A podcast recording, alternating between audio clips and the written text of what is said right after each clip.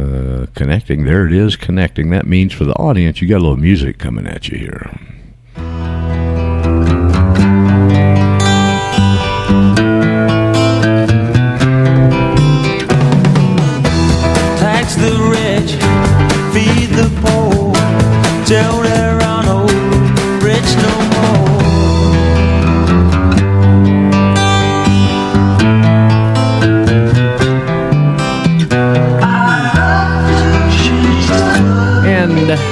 We go, kicking off another two hour get together here at the old Radio Ranch. And of course, we always issue that in with Alvin Lee, an old band from 40 years ago, 50 years ago, called 10 years after. And some of you uh, that are longer in the tooth remember the Woodstock era and all that. And that guy could, he could flat rip through a guitar, buddy. Uh, he was also pretty prophetic with his lyrics and his vision, it appears. And we always start the show there because we all want the world to change. And uh, we'd like it, of course, without being unsaid, to change in our direction. And you know, e- evil never wins. If evil had won all through history, we wouldn't be where we are. Okay, so, and I know it, the times are dark, and I know it's hard for some people to see that. I'm very optimistic about it for a number of reasons. We touch on them here quite often. We can do that again today. But regardless, uh, I think we've already won, and the thing's just playing out the way it's supposed to. We'll see. What we try and do, of course, is to put on a, uh, a, two hour program for you in, in the respect that it's your freedom that most of you didn't know you had or had access to. And that's what we're here, what, here for, and whatever decisions you want to make after you're presented with it, totally, of course, yours. Because one thing we've all learned is that it's all got to be voluntary, doesn't it? So here we go. Roger Sales, your host and engineer and technical phone screener, uh, uh, researcher, all that kind of stuff. And uh, the bunch, we got a nice crew with us here as of late. When we start, we got nice numbers of folks along for the ride and shows that you're interested in what we got to cover here and you enjoy being here because a lot of folks stick around for hours afterwards. so that's, you know, it's always a good sign when the meeting breaks up and everybody stands around the coffee pot for a couple hours. Uh, as I said, Roger Sales, we call our get together Radio Ranch uh, for uh, reasons that came along very early in my radio career when I was still real wet and green behind the ears. Uh, and uh, we have two hours together to discuss these things of great import, and we do it through the Euro Folk Radio server and system. And uh, happy to be here. Got a lot of, as I said, nice folks on already. Um, Let's see. I guess we'll find out today whether Jim got his cables and uh, got his uh, uh, communications with the technical people straightened out, and what we're trying to do. Some people yesterday we had Jim on and transition from my show to Jim Ram's show, which for two hours follows me and do it yourself health and stay on the board here and transition folks over. Uh, I don't know if he got that fixed or not, and I guess as we see, we'll go along. These technical problems plague us, and one of the reasons for that, folks, just so the newer people understand, is because we do this on a shoestring. Thanks to Paul English and his dedicated research and the time he spent to put all this together, uh, we don't have to get on here and beg you for money and run spots and interrupt our train of thought and all those kind of things that other stations have to because they got a full contingent of people, engineers and phone screeners and, you know, all, all that stuff and big servers and, and we just don't have that. And it gives us a few limitations on the front end, but it gives us a lot more longevity and a lot more time to cover things that are important because, quite frankly, I'm not having to beg you for money all the time. Isn't that nice? So uh, we can get into these very complex things and not get interrupted. We saw that Saturday night, by the way. Those of you that listened to the show, uh, the interview with Ingrid, and as good as that was, it was on over on Republic, and they've got a normal uh, regular spot load. I don't think they carry as many spots per hour as Genesis does, but they've still got a spot load and bills to pay and all that. And there was once that we got uh, up against one of those breaks, and when we came back, I could not remember where we were for the life of me, and that's why we don't have that here. Okay, that that incident, that example right there, because it's happened a bunch of times when you get into those formats that are traditional radio formats. So let's see, where do we start out today? Um, lots of interesting things happening. Uh, if you listened to Rense last night, I've gotten back in the habit of listening to Rense. and uh, the second guy that was on Mitch, who's got on every Monday night in that slot, is uh, very scientific, very uh, reading into uh, scientific papers and stuff. Evidently, he's got that kind of background, and he just came out last night and tied it all together uh, through their article articles from their published scientists, which they won't put in the patent. They put in the patent when they apply for them trade secrets, but like he said, well, the the trade secrets are always published somewhere in some journal. He went back to some chemical engineering journal and got the the article, and uh, these nanobots. Um, that they're uh, putting in you with this vaccine are all uh, connected via 5G. And that's why the rush is on. That's why here in where I am in little old Cotacachi, Ecuador, okay, and a, a little bitty peripheral city from a smaller city, and they're out there on Sundays installing 5G on Sundays. I've seen it a number of Sundays, okay? So that's the push to get this 5G up. And the reason they want to have the push to get the 5G up is they want you to get all vaccinated because those little nanobots align, and that's the communication ability with 5G. In that interview last night, Jeff gave a great quote, and I wanted to put it to memory, and uh, it was from a very significant source. Let me clear my throat here. Um, something stuck in my craw. It was a very significant quote for a number of reasons because of what the quote said and because of, of its source, its origin. It's 2016, pretty recent. Former FCC, Federal Communications Commission Director. He said 1G we can talk on. 2G we can talk on and send text. 3G, the internet's tagged on there, and 4G is complete. If anybody tells you what 5G is going to do, run the other way. Let me repeat that.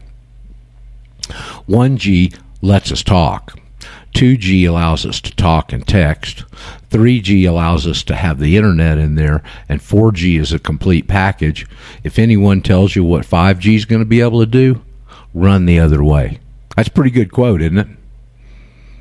I'd never heard it before. It's very indicative of what's going on and how this all ties together. And now we know a little bit more of the complete picture. So that's one thing. Uh, the others is the things that the Biden administration is now floating. They've come out more. They elaborated on this last night. By the way, if you want to listen to Rense in the evening, uh, Paul uh, simulcasts it on Eurofolk, so you can keep your little Eurofolk player open and uh, just pop over there at uh, whatever is appropriate, eight o'clock Central, nine o'clock Eastern, etc.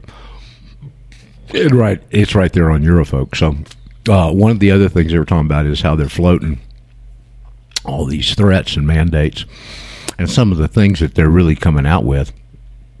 Notice it's threats. Okay. And I think that they, A, don't have the ability to enforce this stuff. And B, they don't want to because that's they're having to take the mask off when they do that. See, they can threaten you as tyrants. They can do all this other stuff like have the IRS come in and grab your stuff and self help remedies that you don't understand and you think it just gives them all this power and it's not. It's a legal procedure and they've got to do certain things right to be able to come grab your stuff. But it doesn't have an appearance of that. It has an appearance of open tyranny, tyranny, open tyrants right?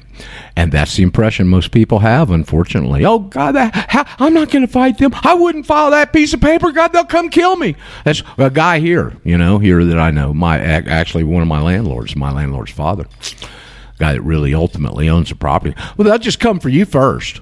Well, I say, well, hell, they're coming for you anyway.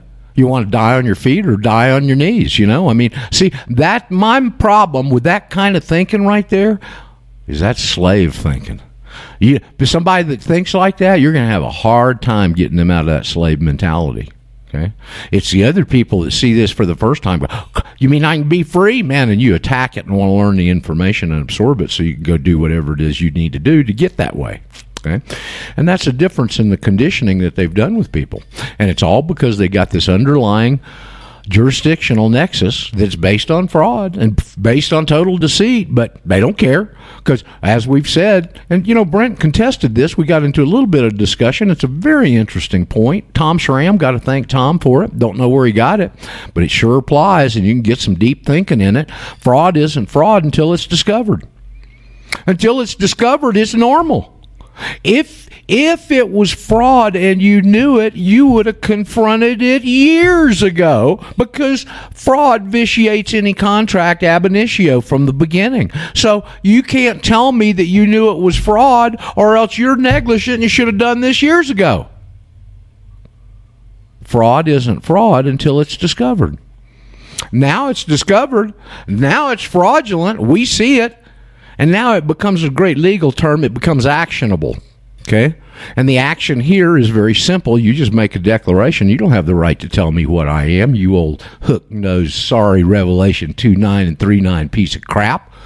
You ain't got that power. You're nothing but a shriveled up little make believe Jew. Okay? You ain't got that power. I got the power to decide what political system and where I want to live, and you can't stop me unless you're an open tyrant. And they will never step forward and be open tyrants until they got like total control like they did in Bolshevik Russia. Then watch out, the Grim Reaper's on his way. It's our duty to stop that progress. It's our duty to confront these sorry Revelation 239ers, and it's our duty to put them in their place. They recognize it. I mean, I guess when they start sending back a refusal on the passport application, say, we don't accept this anymore, I guess we'll know what time it is then, won't we? Okay. So uh, the Biden administration is floating these heavy handed mandates because they're getting desperate because there's still about 50% of the people in the country hadn't taken this jab. And it's getting so bad, as we've talked about, that the expiration dates on the different manufacturers' jabs are coming up, and people aren't getting them voluntarily. Now they got to turn around and give them to other countries so they can come down and infect the people in Ecuador with the Pfizer jab okay, or uh, wherever else they're sending them. I just use that because I'm told that's what's happening here. Okay. Well, it's just indicative that the people up there aren't taking it, and the people at Pfizer, you know, 50 billion isn't enough. They don't want to lose a little batch that goes to expiration. They want 51 billion. Mm-hmm. Um, the other things they're floating, I think they've expanded on the things we touched on yesterday. They've expanded on a couple of them and then thrown a new one or two into the mix. I heard last night. One of them is if you're if you're on any type of Social Security and you've filed an affidavit, I would give notice to the Health and Human Services Social Security Division. Call up, call their 800 number, whatever, find out where to send it, Administrative Records Department, wherever their office is, and get in your file that you're a U.S. national and not a citizen of the United States if they go that far. I don't think they'll go that far, but they're threatening it. Okay, personally, as I've told you before, when I applied in Argentina through the embassy and I was 62, that's 11 years ago, they got a copy of the affidavit with my application. Now you have to apply to col- to collect on your account. Your account. There's another good point. You know, we refer my Social Security number, and what John would say is, "I'm sorry, I don't have a Social Security number. I have an account. It's identified with a number that you assigned it, but it's not my number." That's a pretty good way to approach it, isn't it? Uh, the other thing that they're floating, which I thought was, hey, this shows you kind of how desperate they are, because I don't believe there's any way in hell they could ever do this. They're going to have uh, state patrol and stuff start stopping you when you go from state to state and make sure you're vaccinated. If you're not vaccinated, you can't go to the next state. How about that one? Remember, remember what the uh, Blackstone definition of liberty is: locomotion the ability to go from point A to point B unimpeded. That's an imposition, isn't it? However, if you've taken some action, overcome your fears, put $30 with a passport application and have one of those little passport cards, and you hit that border if that checkpoint Charlie guy's there, you just flip him your little passport card. Sorry, doesn't apply to me, Charlie. See ya. I, I I know if you're new, you probably have that have a hard time believing that happens. But at some point today, maybe Daryl will come on and tell you a story here that just happened recently. We hadn't seen our buddy James in a while. He's off with his nose buried in another project, unfortunately, because we enjoyed having James around. And uh, James has, has sent me pictures of his nice BMW. It's a silver and red one. Uh, five series, I believe, mid mid level series BMW, mighty nice car. I drove one little little three twenty five for years, best car I ever owned except when you had to take it to the shop or pay insurance. Uh, but James has got a custom tag on there. I think he went to a website called Custom Tags or something. You can get a custom tag for your car, and he drives along with a passport card. It's the only ID that he carries, and he's had that incident happen both in Virginia and North Carolina, two different states. Hands them the passport card. They go back and check a database Say, well, hey, have a good day and be real careful out there. You hear? So there's two two two participants in our forum here that that's happened to. Um, uh, now it's very interesting that they're recognizing that all over the country now, isn't it? Or at least in those parts in the southeast. Don't know about the other ones. But I do know if they start screwing with you and you're sitting there listed as a diplomatic courier and they have problems that they want to heap on you, that they have uh, stepped outside their lines of delegated duties and responsibilities and they've now become personally liable for their actions on your wrongs, the wrongs they've inflicted upon you. So those, those are our defenses. They recognize it and uh, that's what we try and do is to let you folks know out there especially the newer folks and we cater to you all of us like to see the new folks come along because you strengthen us uh, the only way that I can protect my liberty is to help you protect yours. And what I find is most of the people I talk to don't even know what the hell liberty is. So the first thing we got to do is take you to that Blackstone quote and start uh, explaining the basics of this law stuff and carry it forward to say, well, why'd you answer these two questions? Yes, your whole life and sign something. Why did you give them the power they've got? Well, okay. Well, you're sorry for it. Well, take it away. Yes, you can. You can take it away. It's called your consent. And that's even in the Declaration of Independence before the Constitution. The consent of the governed. That's what we've given them. We've been tricked into giving it to them. Okay, we were tricked. Fraud isn't fraud until it's discovered. We've discovered it. Now let's take the damn consent away. Yank their power away from them. They recognize it. We don't.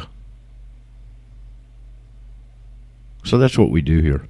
So, is there anybody that's new on here that's got some kind of comment or question?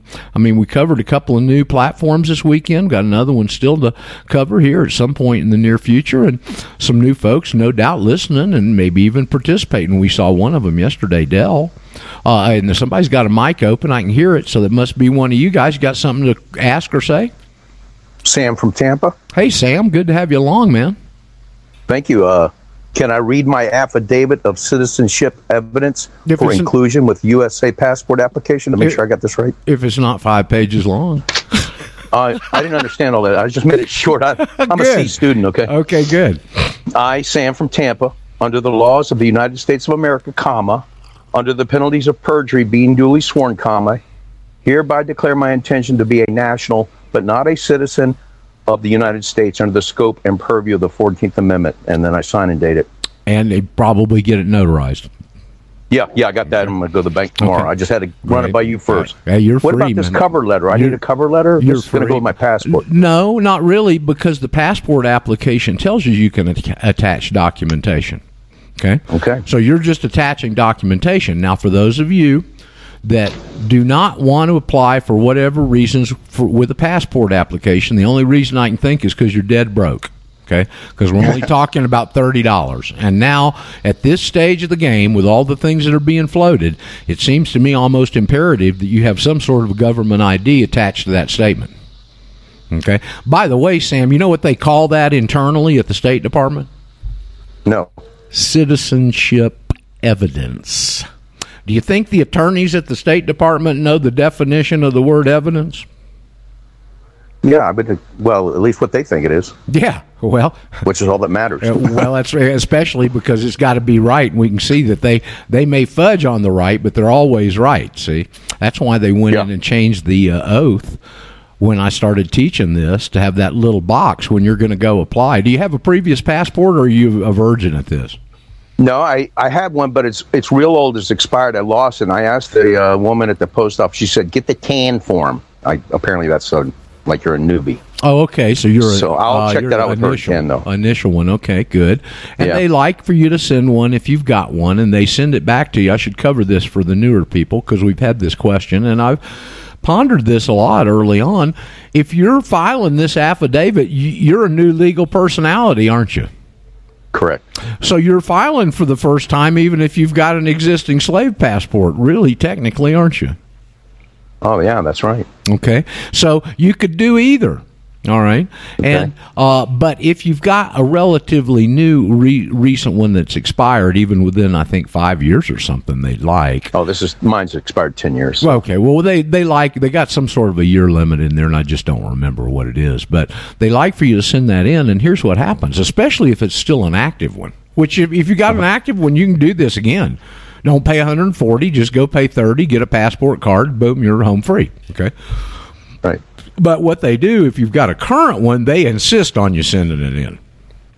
Okay. And when you send it in, they'll turn that in return mail and get it right back to you because you may want to, you need it for something. Okay. Right. And then a couple of weeks later, or however long it takes them to process it, they'll get your new one. So, but uh, if you if you've had one before, here's what they do: if it's expired, if it's still active, they'll send it back to you because it's still active. You paid for it, right? If it's expired, they'll put it through one of those three hole punchers. Where they get three, and they'll punch the cover page with three holes so that they know anybody you present it to knows it's expired. They send it back to you origin immediately, and they send the other one. Uh, Sam, congratulations on your on the freedom step you've almost thank completed. You. you and I have had a, uh, some email communications and correspondence, haven't we? Yes, that's right. And I put you in Yep. touch with some of our guys down there. We got some real sharp guys right in your area. They're not your exact neighbors. Gary probably is the closest. Uh, Terrence is down in Naples. We got Bob, who may join us here at some point over in the middle of the state around Okeechobee. Uh, we got another couple of folks, and a, a, a Dr. Amanda is just uh, north of Gainesville, I believe, or north of Orlando, up in that area. Uh, a great, very, very uh, uh, uh, uh, what's the word I want? A very uh, accomplished uh, naturopath. And so we got some folks around you down there. Hey, do the commas matter? Not Did I get the commas right? no. Okay. Nope, doesn't make any difference really. I think those are. So I'm good are- to go. I'm going Yeah. to the bank tomorrow, get Good. this notarized, then make my appointment for the passport. Yep. Go in and have a nice conversation with the little lady and sign the little passport there at the oath and uh, ask her if. Here's what you might. d- Is anybody else coming in and, fi- and applying for passports with attachments? I will ask her that. Okay. I like that. Yeah. So, uh, is there any other questions you have? No, actually, it's going to be two of us because the uh, the lady that uh, bought my house on a short sale, because you know, white male in America, I got nothing, and that's fine. I got nothing to lose, so I'm freer. But uh, she shares a birthday with you, so she's going with me. Oh, isn't that nice? Yep. Well, you know, it's. So- I think uh, actually the guy that wrote that line is Kris Kristofferson, but the lady that that's made right, it yeah. famous is Janis Joplin, and freedom's Right. just another word for nothing left to lose. I got nothing Buddy, to do at the end of the month. I didn't know what that meant until I got into this stuff. Yeah. Yeah. Well, this will be a good step. And now, what are you going to do to me, buddy boy? Yeah, Like man, you can just stand right up in their face, okay, Will do. and they Yep. shrink away every time. What is? How does this affect ATF, especially alcohol? Well, let's go back and look at their rule book. Their rule book's Okay. 27 CFR, Code of Federal 27 Regulations. Okay. 26 is tax, 27 is ATF. And right there on the front page of uh, 27 and all the other 49 except for 26, their jurisdictional statement is residence. If you're not a Oh. resident, none of the Nope. follow applies to you. And you know, when All the right. Second Amendment was originally put in there, the idea was because it was to defend against a tyrannical government, that you could go get the same caliber of weapons they had. So I guess you could go buy you a 55 howitzer if you want. There may be some on surplus sale from Afghanistan here pretty quick. Well, in- in Florida, you can make beer and wine, but you can't uh, make vodka. Well, Right now, uh, so. now and and here that's very interesting because you'll remember way before the Fourteenth Amendment, we had a thing up in Pennsylvania called the Whiskey Rebellion. Old George, I think, was the head of that. Yeah. And what happened there is very interesting because they were out there making moonshine and weren't paying the tax. And the reason for it is because in that culture, and it was a lot of the Scotch Irish that were doing it, okay? In that culture, that was currency. Right. Okay, they didn't have a bunch of floating around fiat money and a whole bunch of coins, and that was a currency. It wasn't necessarily that they were drinking it or selling it to drink and making a bunch of money. They were using it as currency. So that's a very interesting wrinkle on that, and uh, I think that if you are selling it and making a profit, that may. I'd check with some attorneys on that, like Brent Winters. Okay. Yeah. Uh, but Yep. if you're just making it and drinking it, I don't even think they mess with you then unless you're selling it. Isn't that what the revenuers are all about? Yeah, that's kind of what I figured. But you know, even if I'm making it and drinking it myself, uh, apparently, technically, they can come in and you know, kill me, Yeah. Well- you know, I, I'm a resistor. All right. Well, if you want to, I don't think they can enforce any pot laws on you.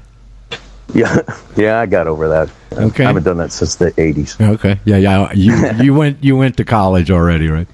Yeah, Uh. yeah. I actually went on an ROTC scholarship, and they kicked me out for uh, asking questions. You're my kind of guy. They- they- I didn't have to pay them back. Honorable discharge, so you know, fine. Yeah.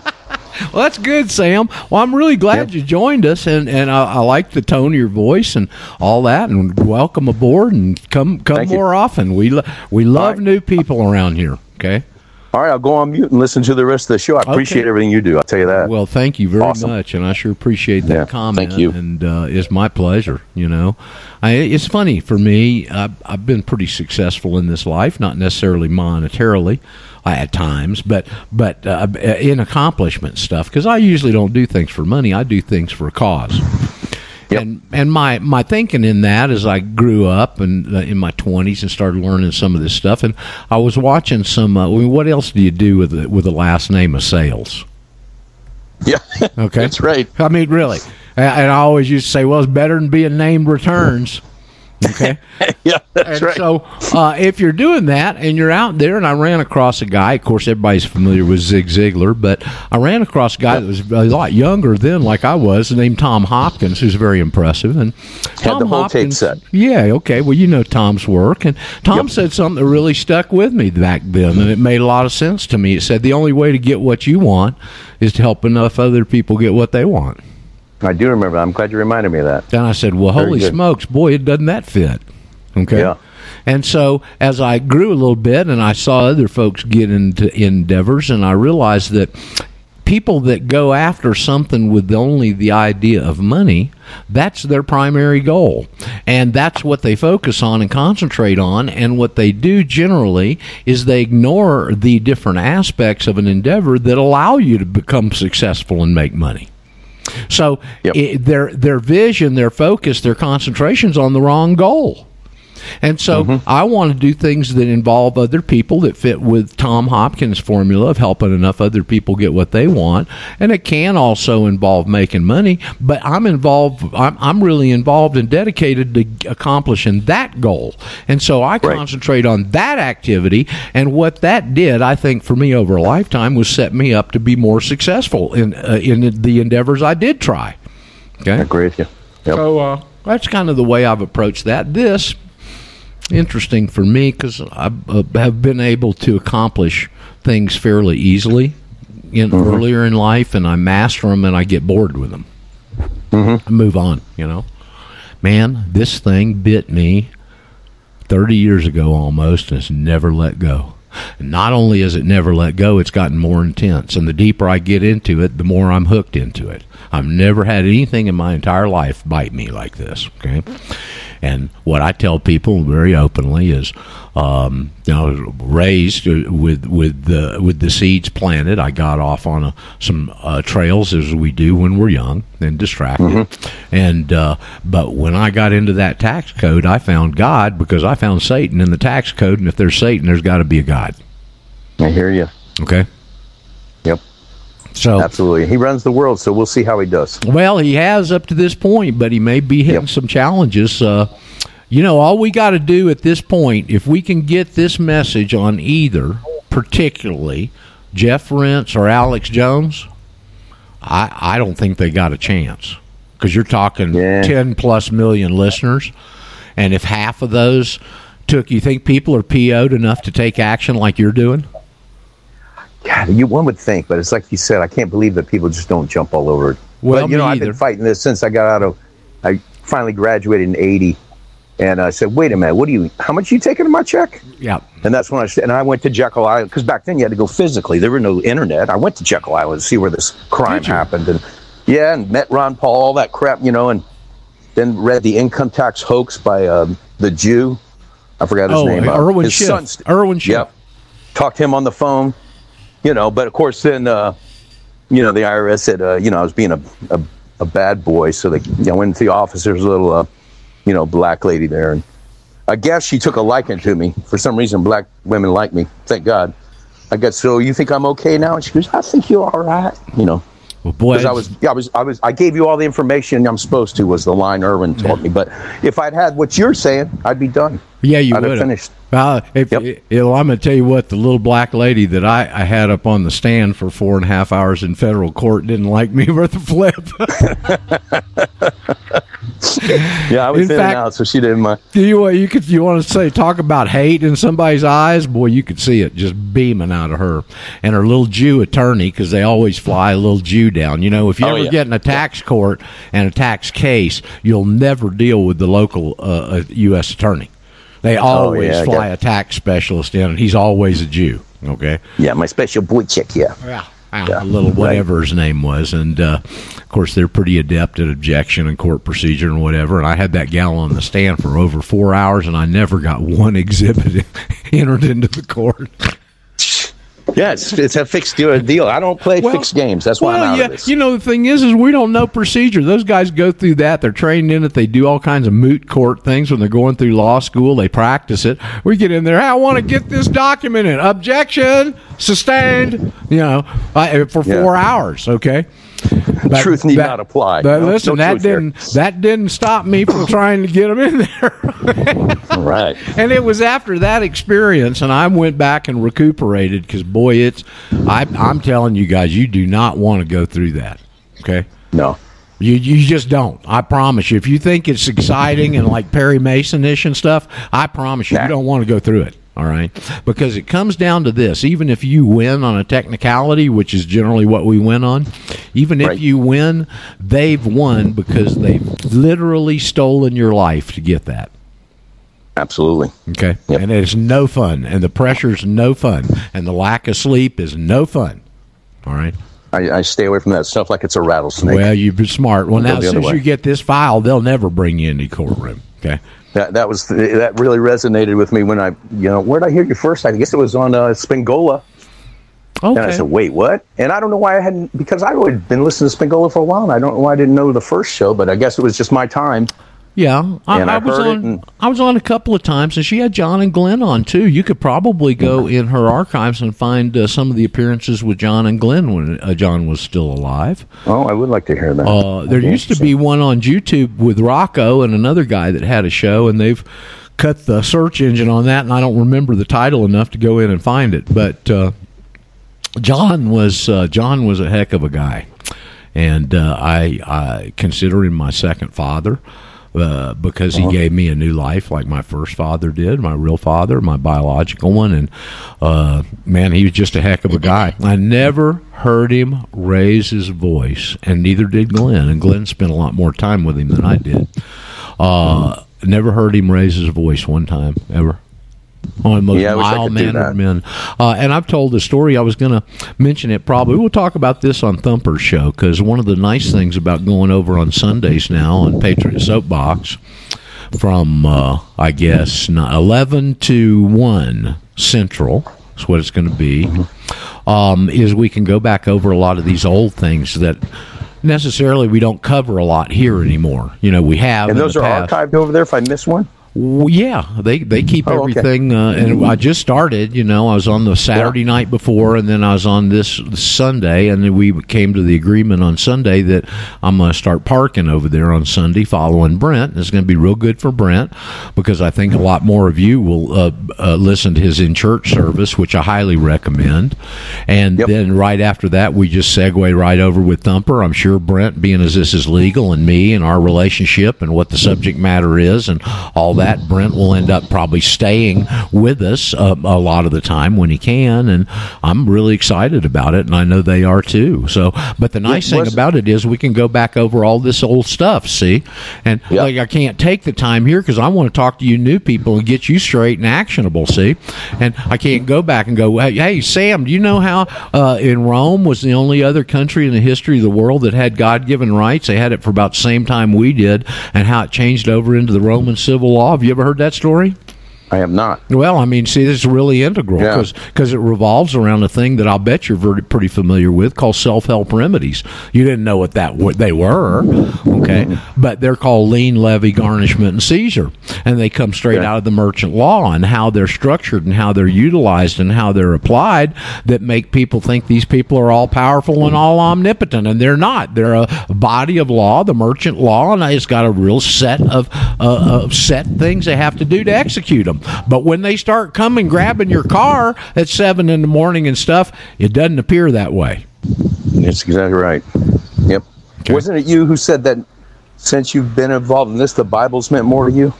Uh, it, it has personally, but one of the newer students, Dan, I don't know if Dan's on with us today, but I got to meet him about a month or six weeks ago and have lunch with him, and that's what he said to me during lunch, and it just really hit me because it was with me.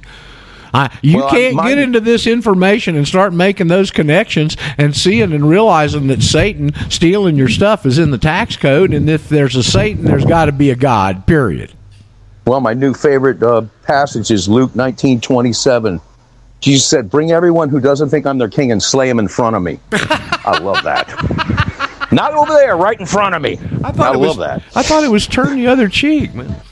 Uh, Sam, No, happy to no, have no, you. no. Happy to have you. What what have Thanks, you sir. done? Uh, what have you done vocationally, and what's your background professionally? I was uh, I had a company we made packaging and it was fine for 28 years and they shipped every all the manufacturing to uh, China.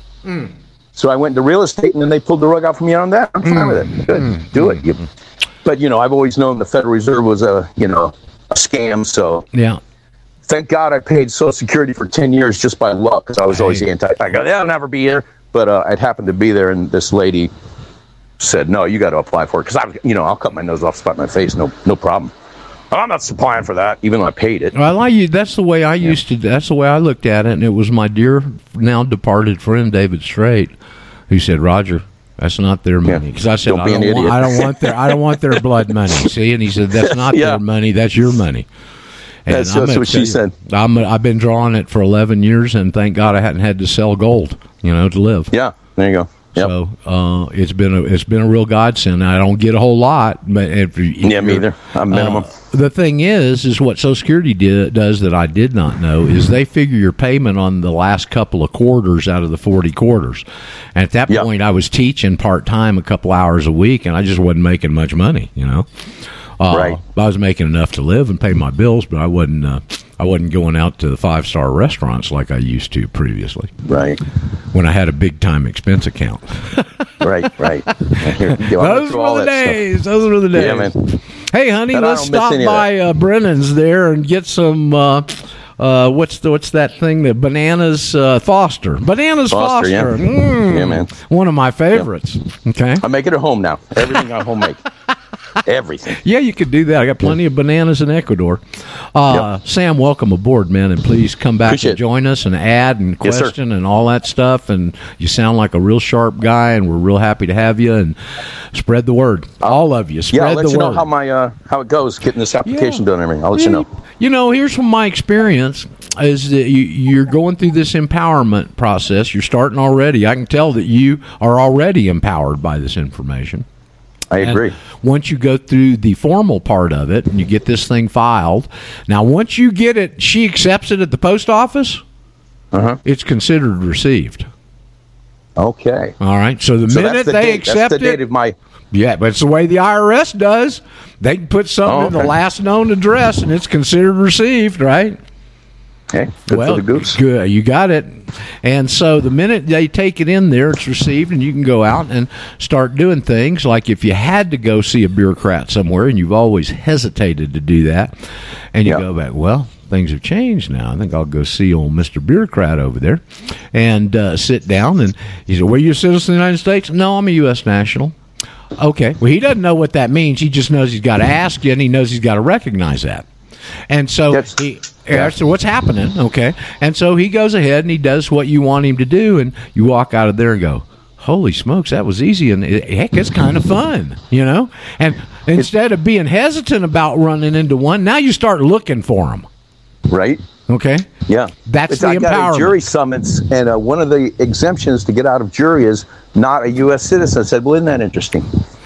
Go, Give me a couple weeks. well, uh, yeah, so you could do this, and, and a lot of people in our community would say, and I don't know that I disagree with them, that if you were summoned to jury duty, that you ought to go in there and do it if you got the time and all that kind of stuff, because you can throw a real monkey wrench in their deal there. Okay.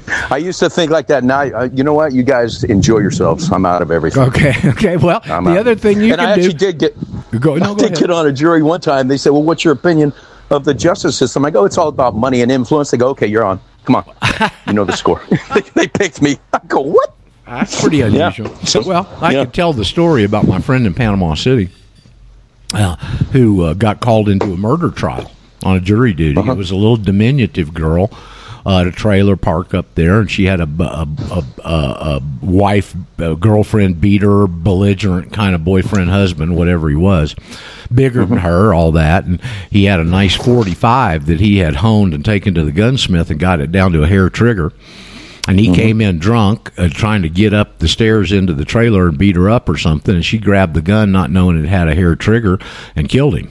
Okay, and so she was on trial for murder. All right, and he was he was in the uh, jury, and he carried a fully informed jury little booklet in, Yep. and Yep. he said, Roger. They brought the gun in and ammunition and put it on the table. And when they found out I had that little fully informed jury booklet, they went apoplectic. They let us have the gun and the ammunition. They wouldn't let that in the room. It shows you what they're scared of. Okay. Unbelievable. So, but They here, a bunch of pussies. back to the point here, and I had this question on Sunday about voting. And uh, the first thing people should realize is that you, you're voting. You go obviously with all the evidence, you know the thing's rigged. So Quit voting when they got the machines. Well, I mean, you, I said, you "Well, know, you machined them out." You're urinating into a really cold north wind. Okay, but Yep. if you want to insist on doing that, that's okay. Uh, it's all voluntary. And uh, but it, it, what we should know is you should go and look up James Traficant's little talk when he's alive in the house full of people. He said, Ladies and gentlemen of the House, we're trustees uh, acting in receivership on the biggest bankruptcy in the history of the world. So that's who they are. That's who you're voting on. And if you insist on continuing to vote and remove yourself from the system that they control, then what, what are you doing it for? It's just an exercise. This is the conditioning that people have a hard time breaking. See? Oh, I know. All right. Uh, it's uh, incredible. so, but if you insist on doing that, it's okay with me. Go into your local election supervisor, take a copy of your affidavit, and request, don't tell her, request to be labeled a elector instead of a oh. voter. Okay? Okay. It's all how you say it, ain't it? It's the words, man. preachers. Well, you know, the thing is, is this having the definitions to their words in this scheme are the keys to the matrix. Yep. And that's why it gets me so upset with some of our people that want to take what they've used and how they've set this up. Well, I want to modify it. I don't want to be that. And see, I mean, that, that's the, you know, the God said we're a stiff necked people, right? Well, right Yep, there's your yep. example. Okay. Yep. Here's these words. Here's these system. These things unlock it. I don't want to use that. I want to use something else. Okay. Oh, that's why I like they had it at the bottom of that uh, passport for him. Here's the sentence. I go, good. I'm a C student. I copy. well, listen, uh. Alan. Alan, are you on with us? Is Alan on with us today? I guess not, unfortunately, because I wanted to give you a attaboy. Okay, it's Yeah. Alan, who's a new student, referred to us by Jim Ram, that came up with that. And see, it's you new people that go in there and oh yeah, well I, you're all enthused and you're looking and you want to study and hey maybe I can find something where he's wrong. Okay, and you're Yeah. in there, and Alan found that. God bless you, Alan. I Yeah, want to use their words in their scheme and shove them up their barracks bag. Hey, Alan, there Right you there. are. You went ahead and joined us, didn't you? Yeah, I was listening over on the other one. I got a phone call, so I've been listening on the radio side today. Okay. Well, we're, I just wanted to thank you, man, here personally, if you were there, to, for giving us that one sentence. And I that's all I use with people anymore. You use this because now you're using their policy statement up and shoving it up their barracks bag, and it's got to get somebody's attention. It's just a little twist, you know. Now, this should come up if you're interested in giving people like IRS uh, uh, notice. Okay, you may want to put under that, Sam, if you want. I'm just using you as an example. You may want to put bullet point two, and you may want to say, as a national. I'm non resident to the residency and alien to the citizenship of the 14th Amendment. oh, okay. Okay, now why would you want to put that in there? Because now, if you want to notice IRS, there it is right there. Because their little jurisdictional statement is 1.1 1A. You could add that in there. And you're just further saying, but let me tell you what, IRS knows if you're a national, they got no jurisdiction. You don't have to further point, you know, follow the bouncing ball. Dun, dun, dun, dun, dun, dun, dun. Okay. You don't really have to mm-hmm. do that. They know. And they react really, really adversely. And they have in the past because they know you've taken all their power away and they can't stand it because that's their teeth right there. Mm-hmm. Okay. Yeah, too, too bad Irwin didn't know, huh? You, too bad a whole lot of people didn't know. Let me rephrase. Let me rephrase that. It's too bad a lot of people wouldn't listen because we go. had this out there 30 years ago, and people like the Save a Patriot Foundation and the other ones did nothing but ridicule us about it. Yeah, That's I'm include their attorney Larry Becraft, by the way. Yeah, then Fetch wouldn't do it. He's having all them problems over there in Saudi Arabia, wherever he is. Get a passport, dude.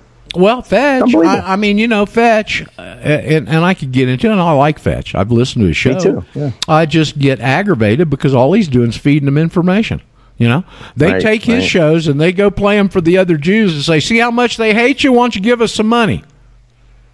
Yeah, Okay. and then I. well, what what good are you doing, Fetch? Right. You know, you're calling Yeah. them stupid, and you lay Yeah. this plan right here out in front of somebody and call these guys stupid. Well, who's stupid?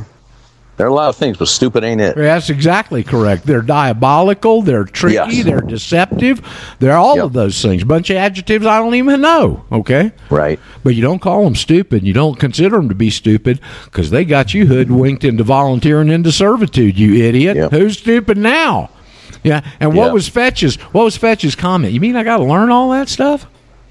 Well, hey, Dennis, freedom ain't free, pal. Sorry. And he always tells me as a superior intellect, it should be child's play for him. It's hard for me, but Well, for it's him, funny. I, I listen nothing to to him it. occasionally. We need somebody with intelligence to approach this. Oh, well, you had me right there. I don't get it. well, I don't get it. uh, there there are none so hopelessly enslaved as those who falsely believe they're free. yeah. You know, the, the Harriet Beecher Stowe quote was is really really hard hitting to me, especially when it comes from somebody who's black. You know, the Frederick Douglass stuff, the Harriet Beecher st- or Tubbs. Is that right? Harriet Tubbs. I can't remember the gal's name, but the one that did the Underground Railroad. Okay. Well, they want to put her on the 20 instead of Jackson. Oh yeah, that That that one. Well, she Yeah. said. Harriet this. Tubman. Okay, thank you, Harriet Tubman. She said, "I freed a thousand slaves, and I could have freed thousands more if they only knew they were slaves." There you go. Wear that one. Yep. Okay. Yikes! So But, uh, anyway, great to have you. Everywhere I travel, uh, they, you know, the people I interact with, uh, they're not vaxxers. They know it's a scam. It's it's growing.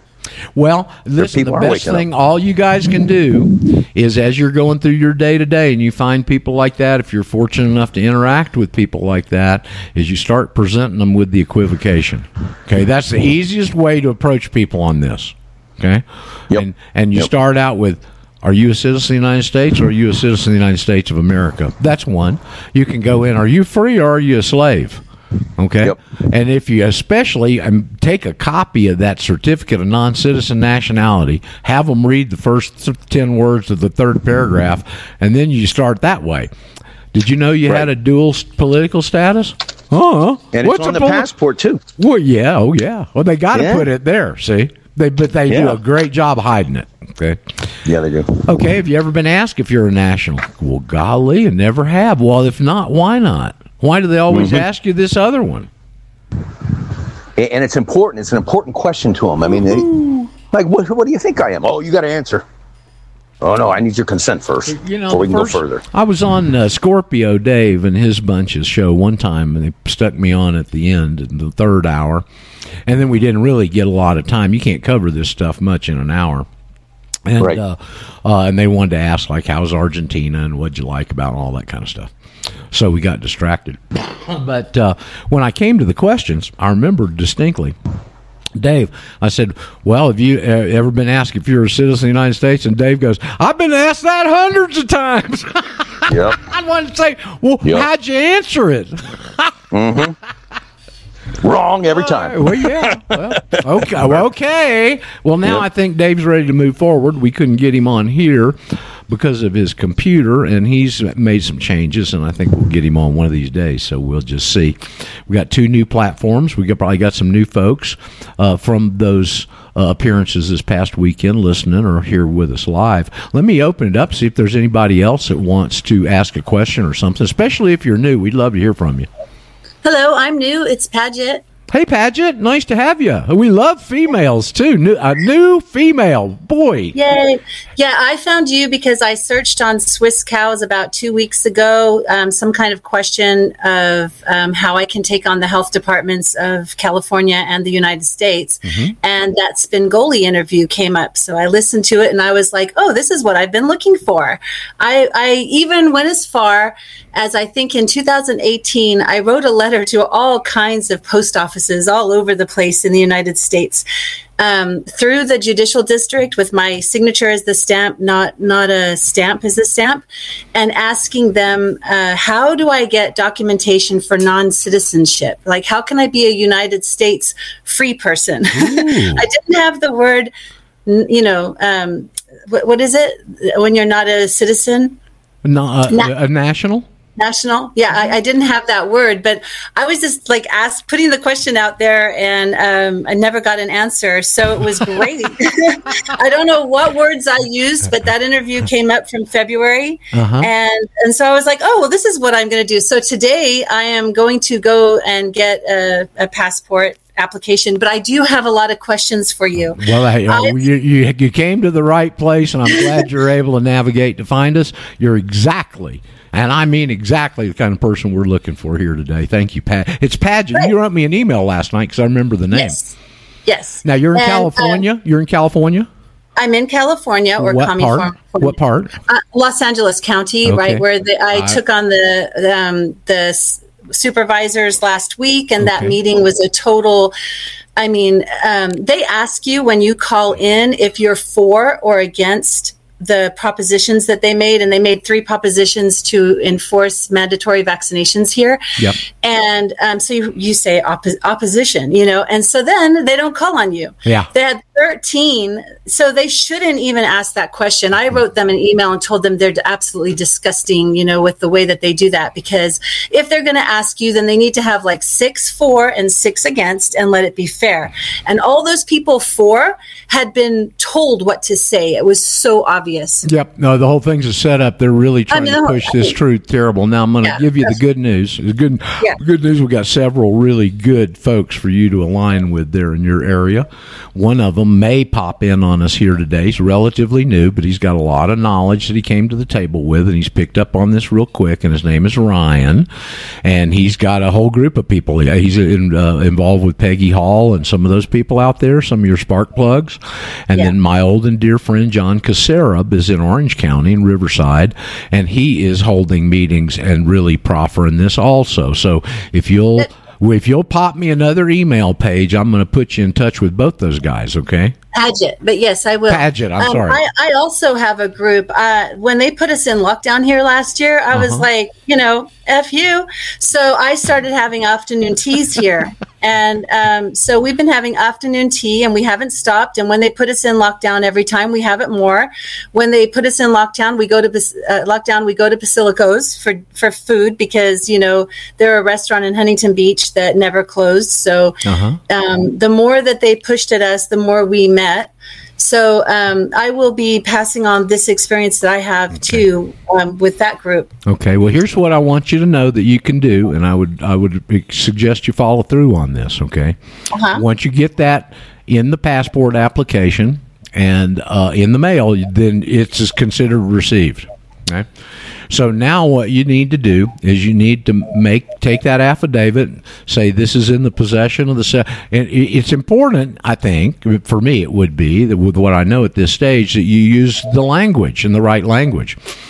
And for instance, on your little cover letter for your notice, you go, please see the enclosed citizenship evidence in possession of the United States Secretary of State. Now, if you wanted to put, I got a great court site from 1835. If you want to use it in there, you could, which says that doesn't matter on any questions of citizenship, doesn't matter what the passport is or anything else. It matters what paperwork is in the possession of the secretary, if admissible in a court of law, is to be considered the higher and better evidence.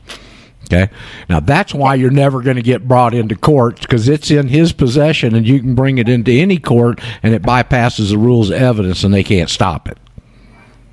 Yeah, I will probably be calling in a lot um, with Oh, questions when it gets to that point. But Good. first, I need you to know this. Okay. Nobody in my family was born in this country. Doesn't make any difference.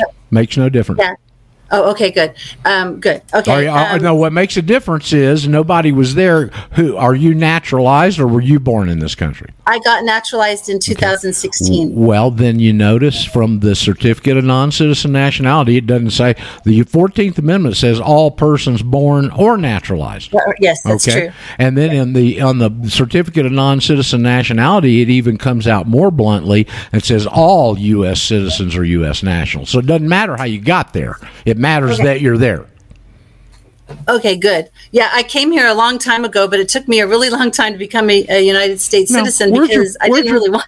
Where'd your folks come from? What? Where? Where's the? My uh, mother is from South Africa. My father is from Australia. They met at Wimbledon in Oh. um, like sixty something, Oh, and how um, yeah, m- my sister was the most photographed female in England in 1964 at Wimbledon because my mom had this cute little baby right. with. But anyway, um, but yeah, so um, I was born in Australia in Victoria, Mm-hmm. where Boy, you're lucky you got out of there. Yes, I went there in 2016 and I saw all this evidence of Agenda 21 already in play. And I mm-hmm. was, I, like, for instance, I was driving on this freeway to go to Bendigo, where I was living a, a long time ago.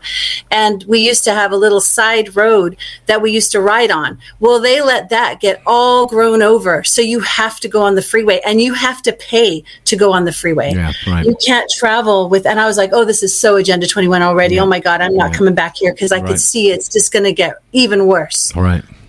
Yeah. So, but, um, so yeah it's very sad um, but it's very neat too because you know they even they don't just tell us like covid-19 which is certificate of vaccination identification and the 19 being artificial intelligence digital covid-19 19 is the number of all that is it's like the number of gold it's the number of bursting out so in a way they're telling us that this is like i mean it's a good thing even though it's a bad thing you know like it's like because we can we have an opportunity to really burst out into our power so Uh, without a question, you're absolutely Yeah. right. So, what So question? I'm- what questions can we address for you? And it doesn't Okay, sound so- like you got anything standing in your way of doing this, but I want to make sure all the questions are answered so you'll understand, and so you can help teach your other folks there in your group what's going on. Yes. And I will also get in touch with the other people that you tell me. Okay. So my questions are things like I'm an acupuncturist, but I am uh, in the control group. I do not wear the mask. I do not do all this stuff. So I have not been seeing clients because we are told that we have to wear a mask. Well, if I become, you know, a non citizen, then I should be able to conduct my business how I want. Right? All of the laws are enforced through either federal or state agencies. All agencies are man-made laws. Yes. And once you remove yourself from that system, they have no applicability to you. That's why I was going to tell you a minute ago the second step you need to do is to put all these people on notice. And I want Yes. to explain to you why, okay, and why this works. Up to this point, we're playing on a playing field that's at a 45 degree angle. It's all merchant law slanted in their direction, right? Once Yeah. you file this, that levels out. It's now a level playing field. You have access to the common law, which they really, really don't want you to be able to access. Okay, because it screws them up. All right, they can't play all their little games with the common law. So now that the playing field is leveled and we all know the rules, now you can weaponize the law the way they've been weaponizing it. Except you're going to weaponize the common law.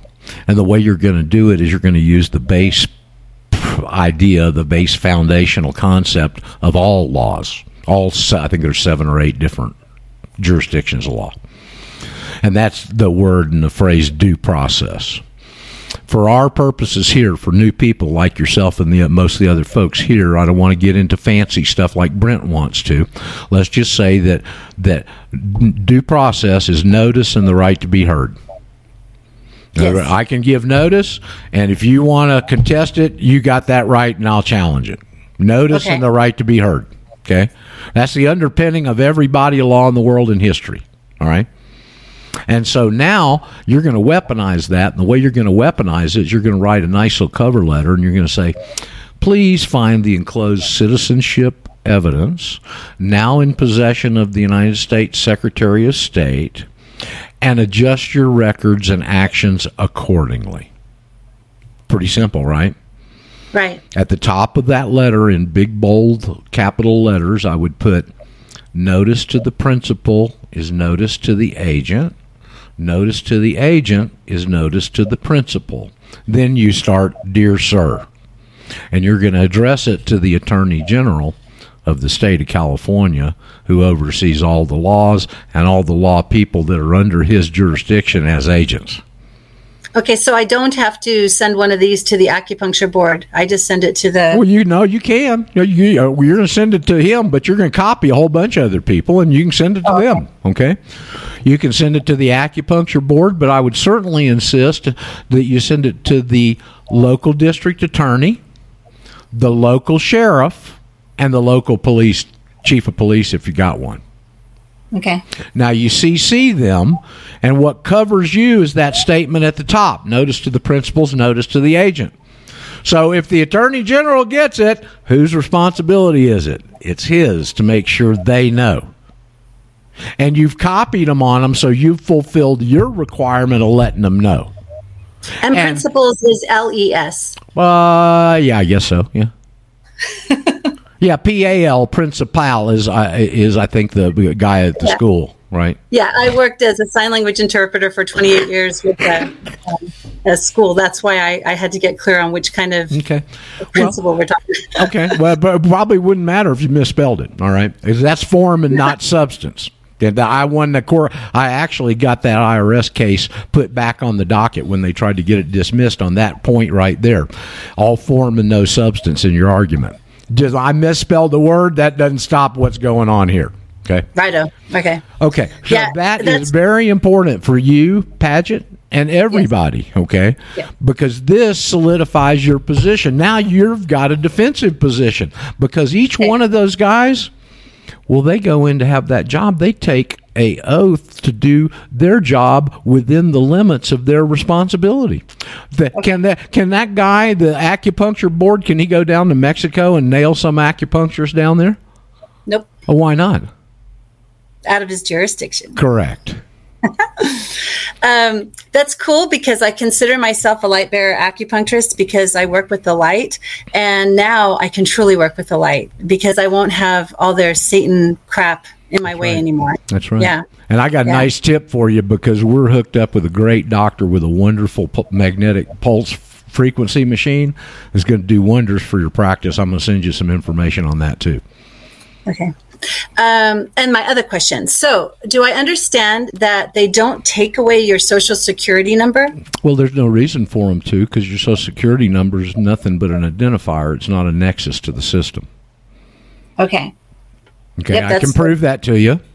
People have a question. That's more patriot mythology. Here's what happens in our community.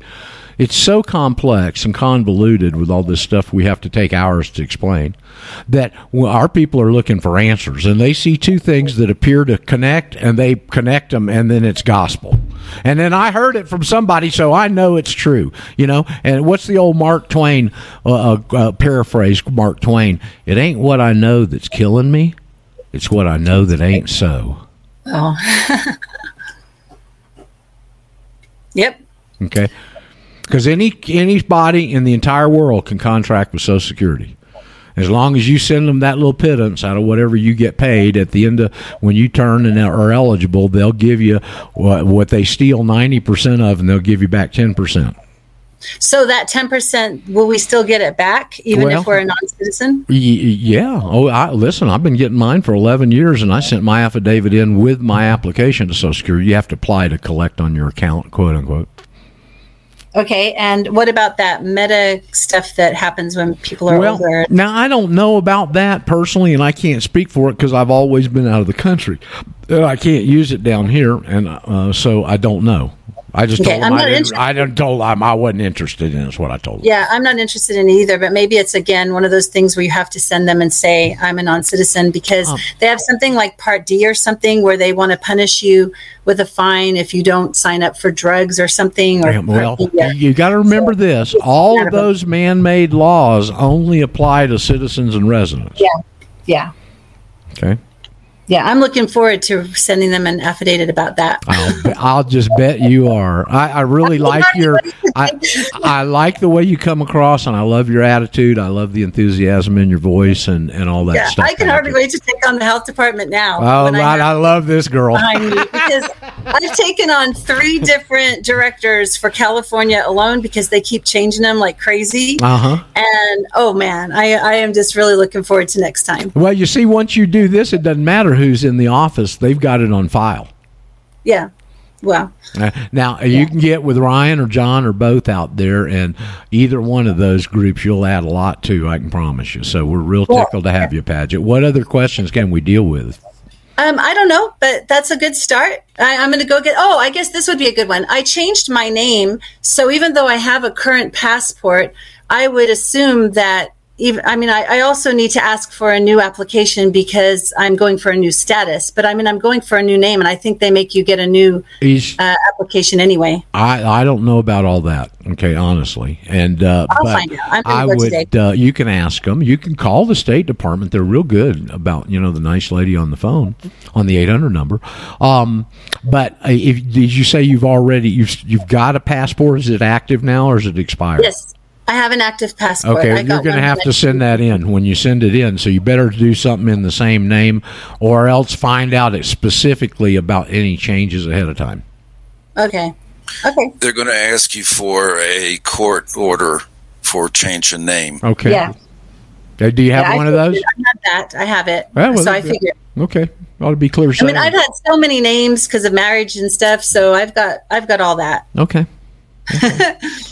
Well, we're tickled to death to have somebody with brimming with enthusiasm such as you, and Oh, yeah. uh, and welcome. And I'm really glad you joined us. How did you you stumbled on me through a search, huh? It was Swisscows. I searched because I, was, I use Swisscows because I even find that when I use DuckDuckGo, they Oh. still bring up a lot of the same old crap. But Swisscows is pretty good so far. Uh-huh. They bring up um, obscure things like they brought you up. Uh, yeah, hold it. I I've never I've never heard of this search engine before. SwissCows.com.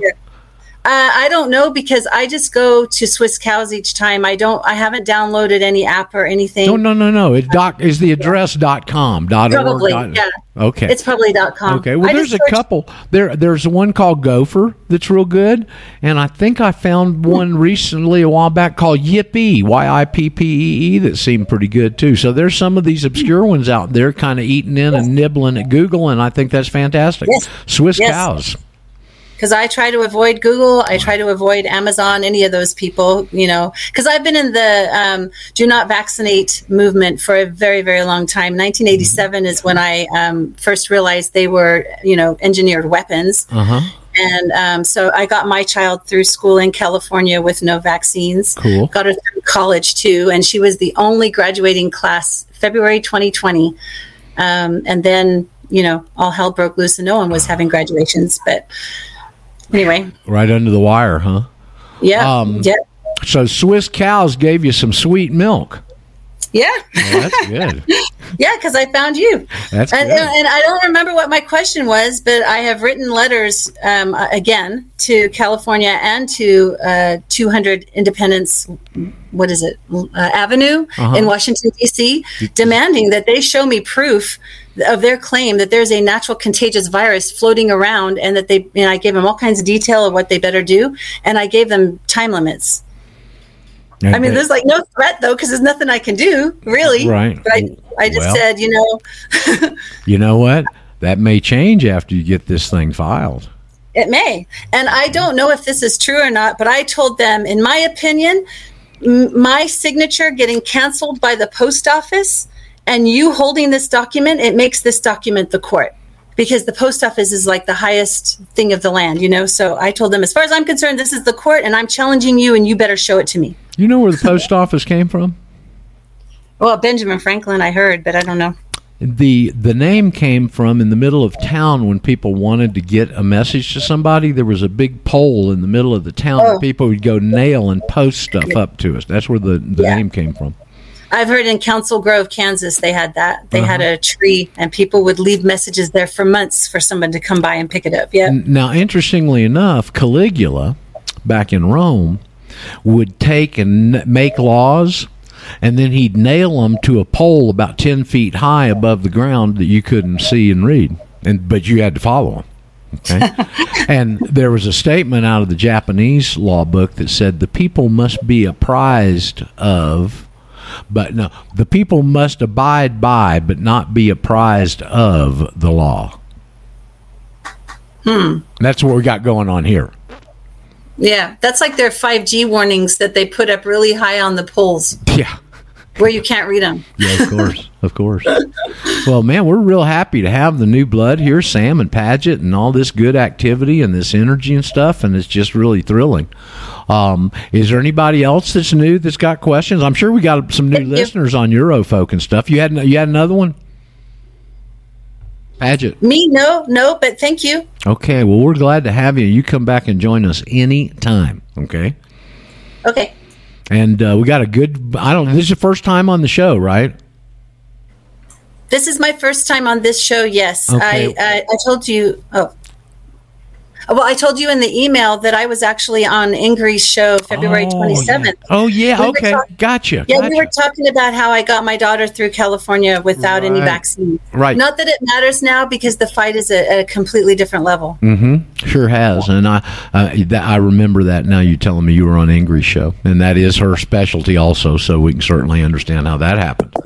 Yep. And I'll bet you two had a wonderful conversation. You two gals. You're both Yep. high energy, very vocal, and all that kind of stuff. Yep. Really wonderful. We're tickled to death to have you. Was there anybody else that's new that had a question or that's old and had a question? Not old like most of us are, but I mean, been around a while. You see, here's what happens with people as you get further into this. And this is why the basics are so important. And I'll tell you, Paget, right now, and we've got people who've been around here 10 years that'll tell you the same thing. You can't hear the basics of this enough times. Doesn't matter how many times you've heard them, you can't hear them enough times. And I think the reason is because we grow. You know, you're noodling, oh, that's why that is. Boom, and you connect another dot, you untie another knot somewhere, and you move forward. And then you hear that basic stuff again and go, well, I didn't realize that before when I heard it those other 10 times. So that that's what happens. See, it's a new stimulus because you're in a new position. Yes, and also when you hear uh, different people's points of view on their different way, because I read the Red Amendment, and um, and I've read other people's works, and it's but you're the only one who actually told me how I could get a physical document in my hand. That's funny. That's what Dennis said uh, when I was on Dennis Fetch's show, and he said, "I've had I've had these other guys on there." And he mentioned Bork, and he mentioned somebody else. He said they couldn't tell me how to get get a passport. Can you? That was Dennis's question. I said, "Yeah, I can tell you how." He didn't want to know how. He just wanted to know if I could tell him how. Okay. That's But, true. you know- That's true story. You know, I mean, Yeah, I asked him when I was on that day and where we got cut off. He only gave me an hour again and 40 minutes into it. This takes a while. You know, I mean, there's a lot of knots in your mind. You're real screwed up if you don't know this stuff, all right? When you're answering, yes, I'm a slave, all right? And so I asked him this question. I said, Dennis, what do you know about the feudal system? And he thought for a second. He was quiet. He said, absolutely nothing. And that's when we got cut off. And he never asked me back on the program. Oh man, Here's somebody that's asking you a question about something you know nothing about that everybody out there is identifying. Neo feudal, this feudal, that feudal. What do you know about it? Nothing. But I don't. I don't want to hear anymore because I might have to learn something. Right. wow, wow. Well, you know, there is something I would like to tell you. When um, when this whole thing happened, I mean, I was kind of getting ready for it because I saw Kobe Bryant's and his daughter's death as a sacrifice to their god, you know, their Satan god. Uh, yeah. oh, they're getting ready for a big kill. So I started warning people. And then in March, what I did is I had everyone in my family write a letter to themselves. And I said, if anyone asks you for any kind of ID, you show this. Because your your signature has been canceled by the post office. Don't show the American ID, you know, the U.S. citizenship. Because I didn't know about like this, what you're mm-hmm. teaching us. But I wanted something if someone was going to come knocking at my door, you know. Mm-hmm. So that's all I knew to do. but this is going to be so much better. Oh, this stops them cold. I, I'm gonna tell you, in all these years, you've never seen these guys quiet when they're confronted. No, you're a terrorist. How dare you question this election fraud that's right in front of you? Okay, that's their attitude. Well, that is the only thing I've ever seen them presented with that's important, where they stand absolutely, totally mute. I'm looking forward to that. Okay. They just back down and everybody does what you ask them to. And what I would tell you is what I told other folks. I've been doing this over 10 years, 10 and a half years, 10, 11 years here this spring coming up, I guess. And I have no idea how many people have filed these things. Okay. Most people don't get with me. Most people, I think, probably went to the book where my affidavit, my five page one that we originally filed, is reprinted, copied it verbatim, and sent it in. Okay. And so that's all, that's all right. Uh, but I do know this if any of them would have had any problems, they'd have found a way to get a hold of me. Would you agree with that? If all of a Yes. sudden you got somebody giving you a bunch of problems because you've taken this step, well, I'm going to the guy that told me I did this. He's got the answers, right? People would want to make you wrong for sure. If, W- if well, I've never had one person get to me in ten and a half years with any problems, except for these bluff letters and stuff. yeah. Well, I'm going to keep you posted. I'm Okay. going to keep you posted every step of the way as Okay, to what it's great. like. And I'm Meaning, I'm going. I'm going to the post office with no mask, so we'll see what happens with that. It's a federal building, so we'll see.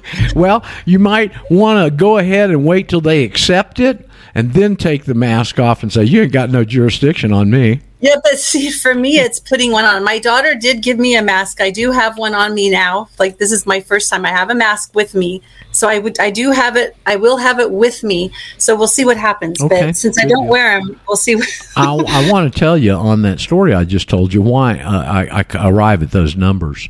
And since you don't know, and your first time, you know, my teacher spent 15 and a half years in federal prison. Not they, for the reason was for teaching the tax information, but they didn't use that to convict them. They used a bunch of other stuff. I think Glenn, my still living teacher, we had him on the show here a couple of months ago, first time in a long time. Glenn had 90 charges up against him. Okay. Here's a guy that's an Annapolis graduate. Uh, you probably don't know don't know who Roger Staubach is. Pretty got a lot of records he still holds in the National Football League. He he came out of Annapolis. Glenn tutored him to the Heisman Trophy. Okay, and after he got finished with his service requirements in the Navy, he uh, he got very uh, intrigued with game theory which I don't even know what it is. I just know it's out there. And so he studied game theory for a year and a half and he started professional gambling. And in two years, he was barred from over 40 casinos from New Jersey through the Caribbean. So he's a pretty sharp guy. Okay. and Glenn, uh, it told me after they got out, um, the judge said, I think you're the spark plug of this. I'm going to give you more time. So he gave Glenn nine and a half years and gave John six. And uh, Glenn, when he got out, was telling me, he said, the U.S. attorney got up in open court and stated that the IRS had received over 100,000 of those affidavits.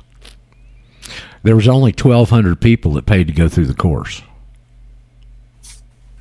So when I say I have no idea how many people the Secretary of State has received those from, my guess is at least several hundred thousand, probably upwards of that a bit.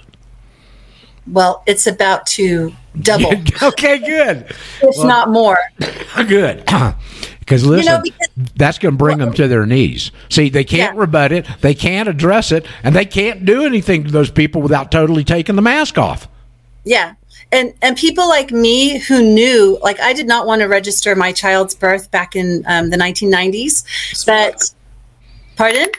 Smart girl. Well, I knew that I didn't want to, but unfortunately, I was in communication with my baby, and she wanted me to. So that's okay, because you know, there's a whole l- look at all of us, like in being slaves and the experiences we've had.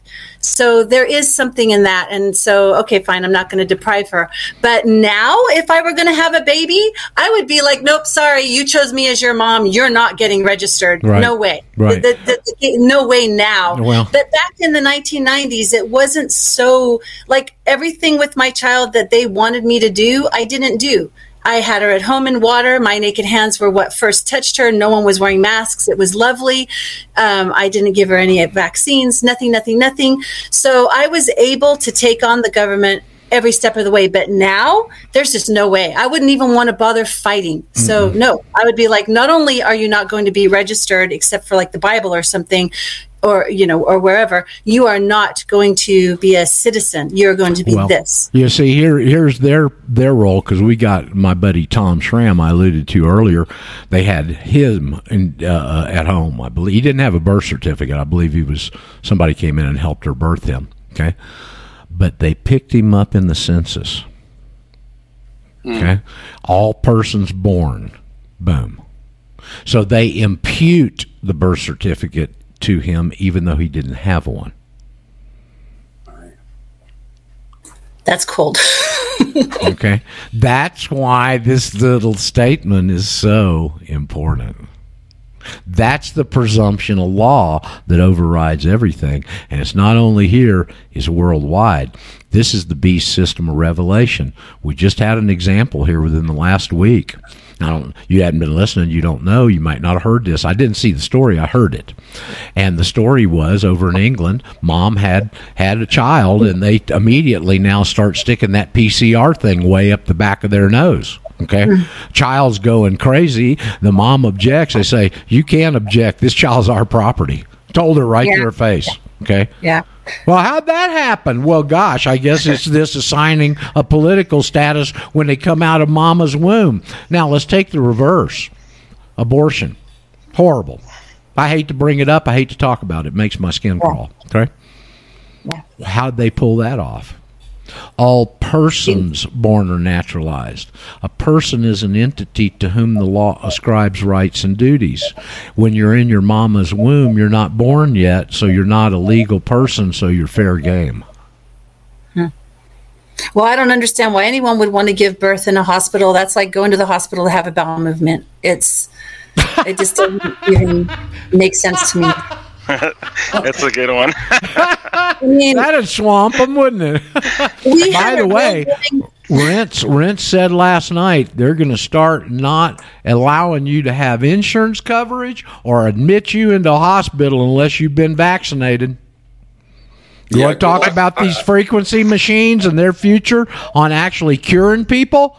Here's your future in medicine right there. I'm telling you, Jim. Is that you? if- Is that Cody or Jim? Or do you two sound This is? Cody, but I thought they wouldn't pay out if you got vaccine damage. Like if you died of the vaccine, I thought the life I think I think that's what they're saying. Pay out. Now well, they're going to require it. Or something, Yep, yep, what? something like that because it was experimental, and after it gets approved by the FDA, it'll be different. Okay. I think Jim was there too. Jim, were you there? Jimbo, was that you, buddy? Ev- Evidently not. I thought it was. Somebody else was trying to say something. Anybody have anything to add here? I am here. There but, he uh, is. I wasn't trying to talk. Okay, okay. And I think I have my problems sorted out. Do you? I hope.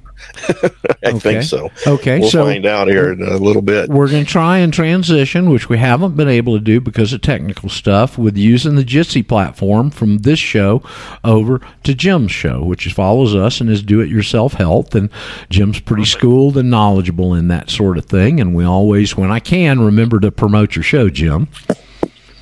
And I appreciate that very Yeah, much. buddy. And I love what uh, love what Paget had to say about having a baby in the hospital. Yeah. I've been preaching that for a long time. Not Yeah. quite in the same terms, but uh, I've been saying the same Hey, thing. You know, listen, if you're going to go to the hospital to have a bowelman, have a, have a loose one, would you, for him? it's just the hospital is the worst place to go. I mean, do you want to get sick? Amen. Do you want to be around entities? Do you want to be around like Draco reptilian Um, and all this kind of crap and 5G? No. Did, did you guys happen to hear the third hour Alex yesterday? I think Cody did because Yeah, you were going to go back and listen to it. Yeah. I finally went back and listened to it. That's unbelievable how they treated that doc. The guy was a doctor, and they were. He's a retired strapped into the doctor, bed. My 70 years old. He's in Sarasota Memorial Hospital. He named the hospital, okay? And the guy next to him, I'm a, hey, I, I hate to bring this up because I think this is what happened to Chris, okay? Guy gets pneumonia. They will not give him antibiotics. The doctor in the bed next to him diagnoses his pneumonia because he can hear his breathing. He gets a specialist on the phone at two in the morning. They won't listen to him. They won't give him any antibiotics. The guy dies, and they kick the doctor out of the hospital. don't don't forget the part that might be important for people, Roger, to remember is he. You really should go listen to it. You can probably find it on banned.video, so you don't have to listen to the whole show.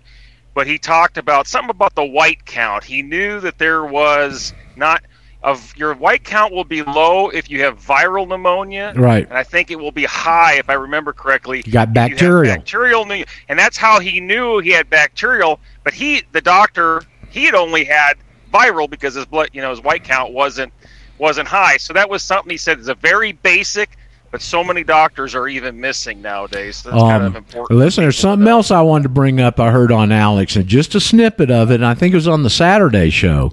And he's got a Jew on there that lives in the occupied territories over there in uh, Satan's Sandbox. Did any of you hear this? Guess not. He's interviewing this Jew over there, and he's against labor Zionists, and he's talking about labor Zionism, and he starts coming on and talking about Sabbateanism. And right then, and Alex says, My producer, I think it's Rob Dew, who's a Jew, okay?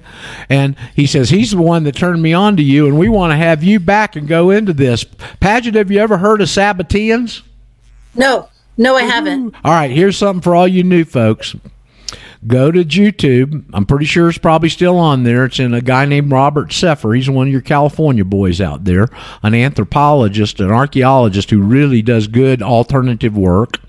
And he's got a video, and the title of it is 1666 colon redemption through Check, check. sin. Check, check, check. You're here, Jim. You're here, Jim. 1666 colon redemption through sin, and it goes over a subject that hadn't even popped up until the last 20 years. Okay, and it's the root of all of this, and it's Sabbateanism. Okay, and what happened was, I'll just give you a thumbnail.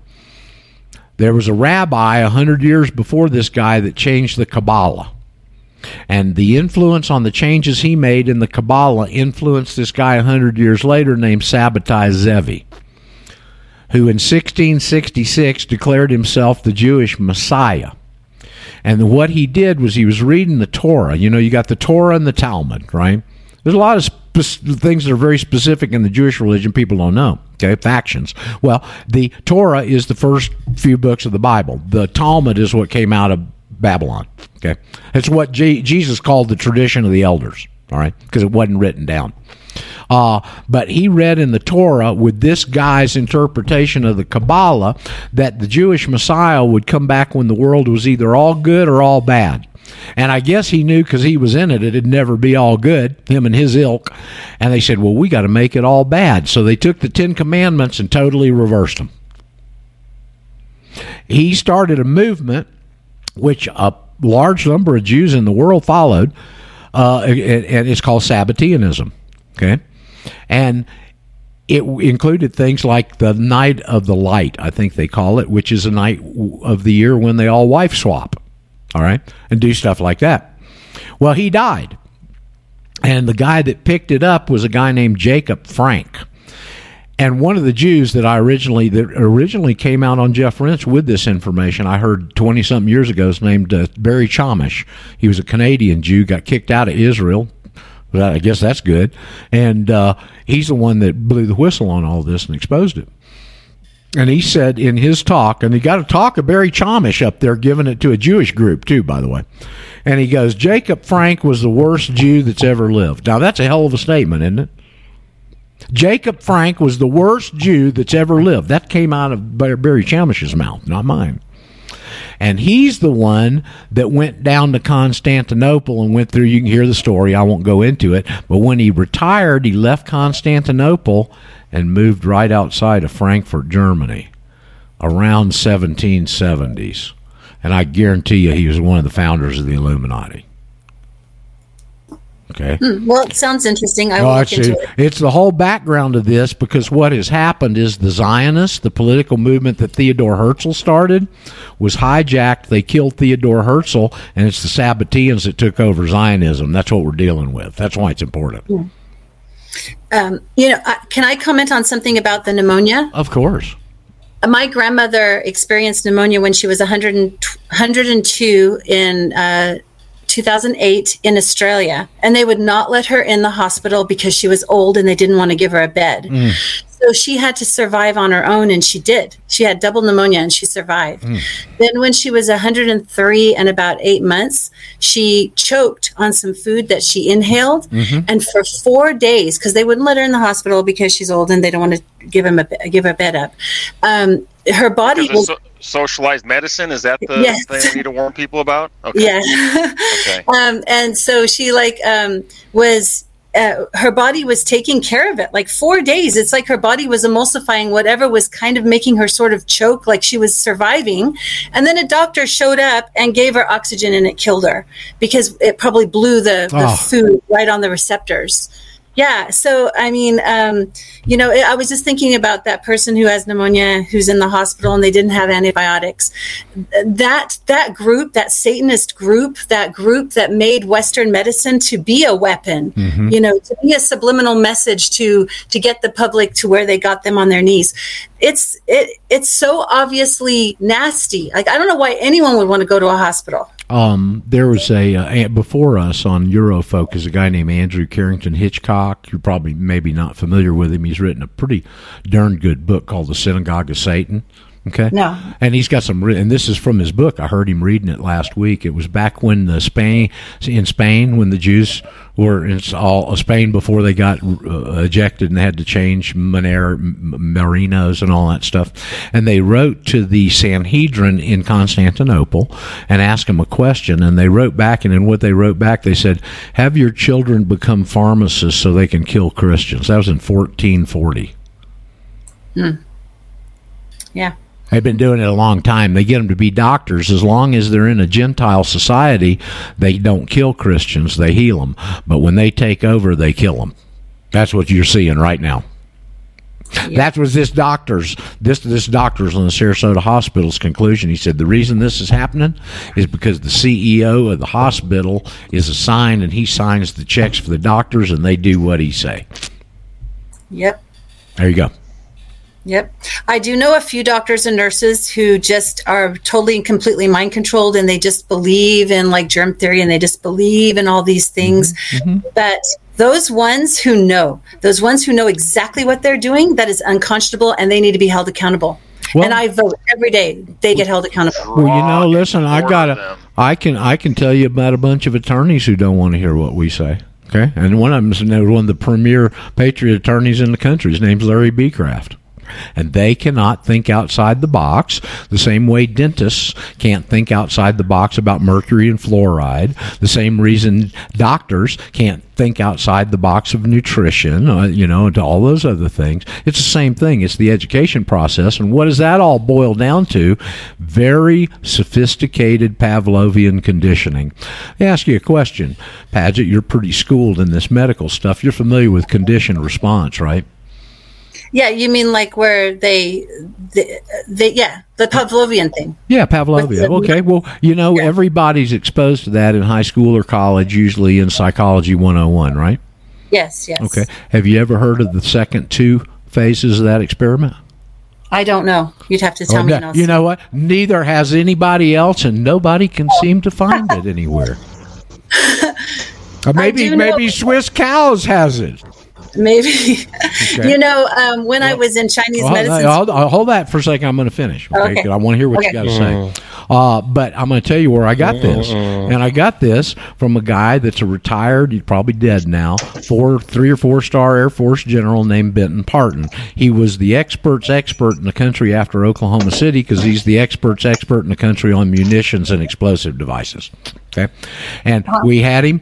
Uh, we had him in Atlanta for a couple of days. I heard him give this talk, and he's the where this information came from. Okay, I hear Daryl's with us now. So here's the first thing in the Pavlovian experiment that everybody gets uh, exposed to in all any education. They get the dog in the room, they ring the bell, and give him food, and they get to the point where they can ring the bell and the dog will salivate without the food. Right? yeah. Okay, well, hey, that's conditioned response, kids. That's all they teach you. They don't teach you the second two. In the second phase, they took the same dog in the same room and they conditioned him to turning on the light. And the only thing, the way, and they beat him with a stick. Okay, and the only way the dog could escape the beating was there was a parallel board over in the corner to the floor, and he could get underneath that board, and they couldn't hit him with a stick. So that was the second conditioned response. And the third phase, they took the same dog in the same room and they rang the bell and they turned on the light at the same time. What do you think the dog did? Salivated and ran under the thing. He and and that you know what? That's generally what everybody says. Okay? he stood in the middle of the room and he shook. And Because they he didn't know call what to that they call that today a catatonic state. And if you wonder Yeah. why the American people aren't doing anything, is because that's the state they're in. And if you get into studying conditioned response, you'll find out that the more conditions they add on to a subject, the deeper the response takes effect. The deeper the conditioning takes effect. That's why you. Why can't Americans stand up? There's your reason. yeah. Hey, Yeah. Daryl. Hey, bud. I've uh, I've actually been witness to that, and I've I've seen that done. The uh, catatonic state, and uh, we used to observe that once in a while in the simulators when we were training pilots. They would freeze up, and So, uh, real interesting conversation you're having here today. It's a great uh, show, man. I'm very, Uh, very pumped up yeah. about it. Yeah, I uh, I was listening, and while I was listening, I took the time to uh, make a new T-shirt for our uh, that I'm going to wear at our our Rowdy Rebel Jamboree. That Which we're has got a have, face, uh, which has got a Facebook page. I hear. Yeah, yeah, we're uh, we're inviting all uh, rowdy rebels, and uh, I would say that Paget and Sam sound like they uh, would fit right in to the Rowdy Rebel Jamboree. So, um, yeah, my new T-shirt uh, on the on the front of it it says uh, Revelation two nine, and right below it it says Revelation three nine and on the back it says John the Revelator knew exclamation point and under that it says do you know question mark and uh, I'm gonna I'm gonna wear I'm gonna have multiple T-shirts that I wear at the Rowdy Rebel Jamboree Mm-hmm. Are you going to sell them? When I'm- I like it. I want to buy one. Well, you know, if uh, I'll take orders, all you have to do is tell me uh, if if you now the other T-shirt I have now this might be more of interest for other people is uh, I'm not even in the T-shirt business. You might be. You might be soon. I just I just think these things up, uh, Paget. I'm a I'm a contrarian, and uh, by nature, yeah. Yep. That's So anyway, yeah, I hear you are too. I can tell. Yeah. Uh, uh, that's a good thing. So the the other T-shirt is it's uh, on the front of it. It says in big black bold letters. It says immune, and right below that it says to BS. and uh, I've I've been inoculated to uh, BS, and uh, I I got a really good response out of that one. So if anybody likes either one of those two T-shirts, get a hold of me and I'll uh, put an order in for you. And or you could you could just copy them and go on one of these T-shirt sites and make your own. But uh, you should you should I, put on it's a good they're good conversation starters. Inoculated from BS by being a national or something. You should Down. that That's that, that's very good, Cody. It's very good. Yeah, or something. yeah. Just You, get could put that on the back. Yeah, you, You could put it on the back of the? T-shirt. Let's turn it. You know, Let's in the- right? The Masons. You want to be one? You got to ask one. I like. I like the one he In the, came up uh, with. That shows the guy that's bent over, and he said, "Have you assumed the presumption?" Have you? Yeah, have, yeah. That's another one. Have you assumed the presumption? Uh, and uh, yeah, so it's kind of like the old sandwich boards, right? You know, when the guys used to walk Mm-hmm. around on the streets corner with a sandwich board. Yeah, man. You know, if you're going to be was out in public, and you're gonna, that was you. Good. Yeah. I put signs Yeah. on my backpack right March 2020, and I went into as many stores as I could with my little signs on my backpack with my naked face, Yeah. and I had them all on my front Awesome. lawn too. Yeah. Yeah. Yeah. A a a real a real here life provocateur. Yeah, in the best way. Yeah, we love it. I'll stick Yeah, you in touch love with Ryan and John. I think you'll find some real camaraderie with both those guys, Paget. Okay, and this too. The um, Dar- was it Dar- Daryl Daryl, yes. or Yeah, uh, Daryl, Rowdy yeah. Rowdy Rebel Jamboree, like whatever that is. Well, Yeah. well, okay, well, go ahead and give a plug because Yeah. these guys might not know about it. Well, uh, Paget, uh, I'm one of the, uh, I guess you call me the old heads around here at this point, wouldn't it be, Roger? Kinda. Uh, and Lisa's got Yeah, you beat by a couple uh, of years, though, but that's okay. yeah, yeah. Well, what we, uh, I, I- I sort of believe that you have to uh, actually do things like be active and be an activist. Um, so what we're doing here uh, is we rented a venue in Gadsden, Alabama. It's on Main Street. It's in an old brick uh, theater that's been renovated for uh, having social events, if you will. Stage, sound system, air conditioning. We're going to have a half a dozen or so uh, speakers coming in from actually all over the country Utah, Ohio, uh, West Coast. Um, southeast here um, in Georgia, Chicago. and we're going to have uh, com- Chicago. We're going to have conversations about uh, some of this information. We're going to have uh, conversations about the real history by uh, probably one of the finest historians uh, alive today, and uh, or for that matter, has probably ever been alive. And uh, Jim Ram, who's following us on here, he's going to come down from Ohio and he's going to put on a, a presentation on on health matters. And uh, we have a gentleman from Colorado, Tom. um Quinlan.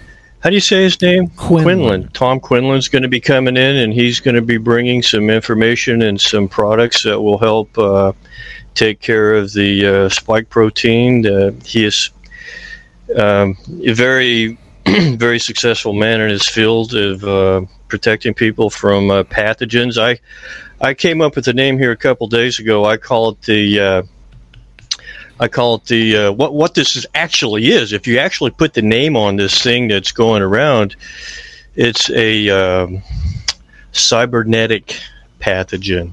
It is a cybernetic pathogen. And uh, so he's going to be here. And then in the meantime, in, in between the interludes of uh, these conversations uh, with these people, uh, there's going to be live guitar music from real live, honest to goodness um, guitar players who have played in like big bands and and uh, there's going to be a lot of guitar players. Uh, there. Have you Uh, contacted Russ? Have you contacted Russ yet? Uh, not not yet. Yeah, not yet. Uh, we got a guy I'm thinking to uh, Dave Scorpio. here. Well, yeah, He, he- we used Yeah. to he used to hang around here a lot, and Russ's uh, claim to fame is he's a one man band. He literally plays Yeah, every I've heard him instrument with each one of his extremities, and is evidently quite accomplished at it. Because I know somebody else that when I Yeah. mentioned his name, I know Russ Rosser, so he's pretty well known around there. Yeah. Yeah, Um, uh, when is I'm this thinking. happening?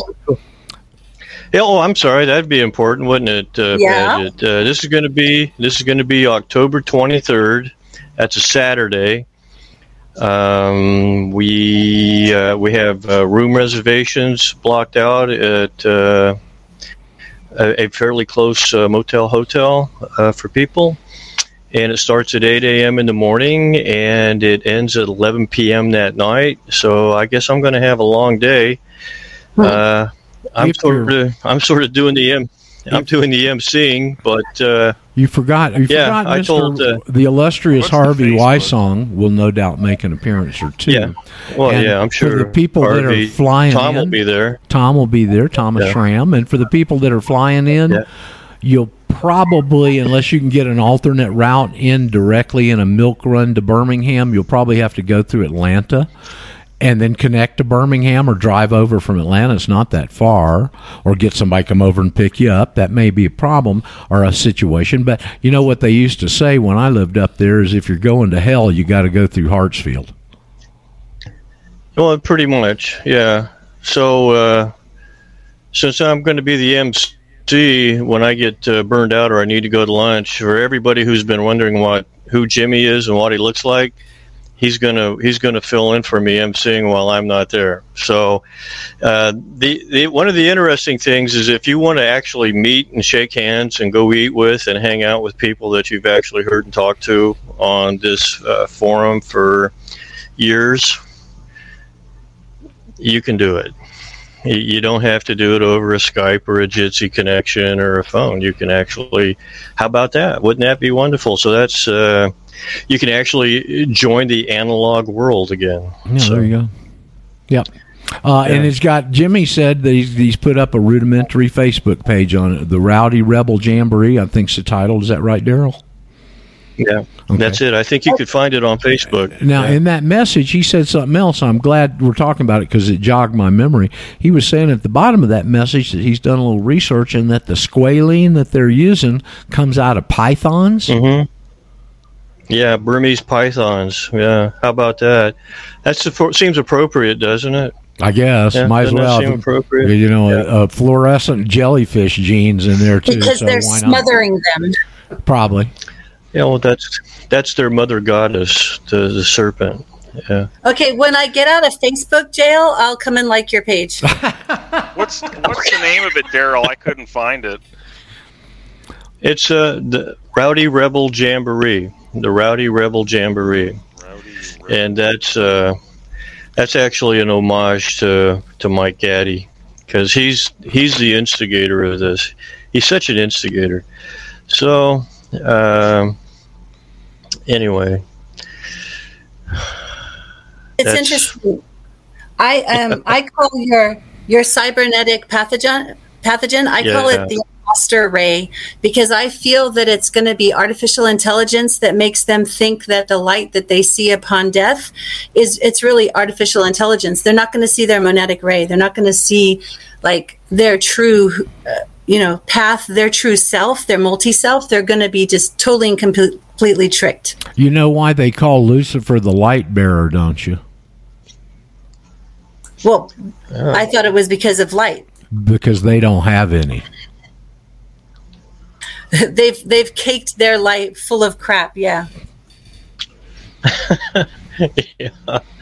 Uh, Um, Getting towards the end of the program today, I want to thank both Sam and, and Paget for getting on there. And Paget, if you'll shoot me an email so I don't have to go back and find it and all the requests I've had the last few days, and I'll put Okay. you in touch with Ryan and John out there. And you got some folks local, and they've got both got groups too. So the many hands make for light work. And we'll see if we can't get you, all you guys coordinated in Southern California and get something to break out of there. Okay. Now, Roger? uh, oh, somebody was Roger, and who's that? Yeah. Hey, Roger, this is Lewis from Boston. Uh, I, Hey, I Lewis. spoke yesterday with Dell. Oh yeah, How are you? Yeah, I'm good. Yeah, yeah, Welcome yeah. back, Lewis. Hey, man, thanks. I appreciate it. And I just wanted to say I wasn't able to get on till a little later today. Uh, definitely want to hear more. Um, I, I, I think you remember I asked about Anna von Reitz, and I did research uh, whatever was sent yesterday about that whole situation. So, but I definitely want to learn more. So, uh, I'm definitely just wanted to put myself out there and let you know that I'm very intrigued. Um, Lewis, uh, send me. I think- I'll tell you what. I'd, I'd request just send me an email at Okay. Radio Ranch. All you know, two words, one word, no space. Radio Ranch at mail m a i l dot com, and I'll send you back a couple of interviews, audio, and a video, and some stuff you Okay. can look at that'll give you all that background you want. Okay. Awesome. That's awesome. Now, Radio did, did Ranch. Dell Radio Ranch at mail, mail. M-A-I-L dot com, did Dell give you a copy of the two documents, the Escape the Matrix and how to file a national affidavit? I don't think he did. okay, no. well, I'll send that to you too. Okay, so I'll take I care of all that, that. with one email. and I'm and I'm looking forward to listening to you again. You sound very familiar, by the way. I'm I'm from the Boston area. You sound very familiar. Well, it's because the Sayles family was on the Mayflower, and a whole bunch of them settled up there, and they used to own bleach factories and stuff years ago. I'm told that one of the main buildings at Brown University is the Sayles building, and that the main street in downtown Providence is Sayles Avenue. But I've never been Now up that- there. oh wow, yeah. Well, it's pretty. Okay. It's it's pretty nice. But uh, yeah, okay, great. Well, thank you very much. I appreciate Okay, it. well, Thank happy you. to have you. Three new people today. Good Lord, it's Nirvana. Yeah, we're gonna get more. Yeah, you just don't know how many years I struggled, and there wouldn't be any new people, and we couldn't get people. I couldn't get people to listen, and I got so frustrated that I almost quit a couple of times. Okay, Uh, and, and well, I, that's perseverance. Huh? well, I turned. Well, see, I understood how important it was because I knew what it was. Okay. And I knew that nobody else did, and nobody else had the answer, and I had to go forward. But I was so frustrated because we couldn't make any much progress. And I got on my knees to the big guy, and I said, Yes. I can't open the door. You've got to do it.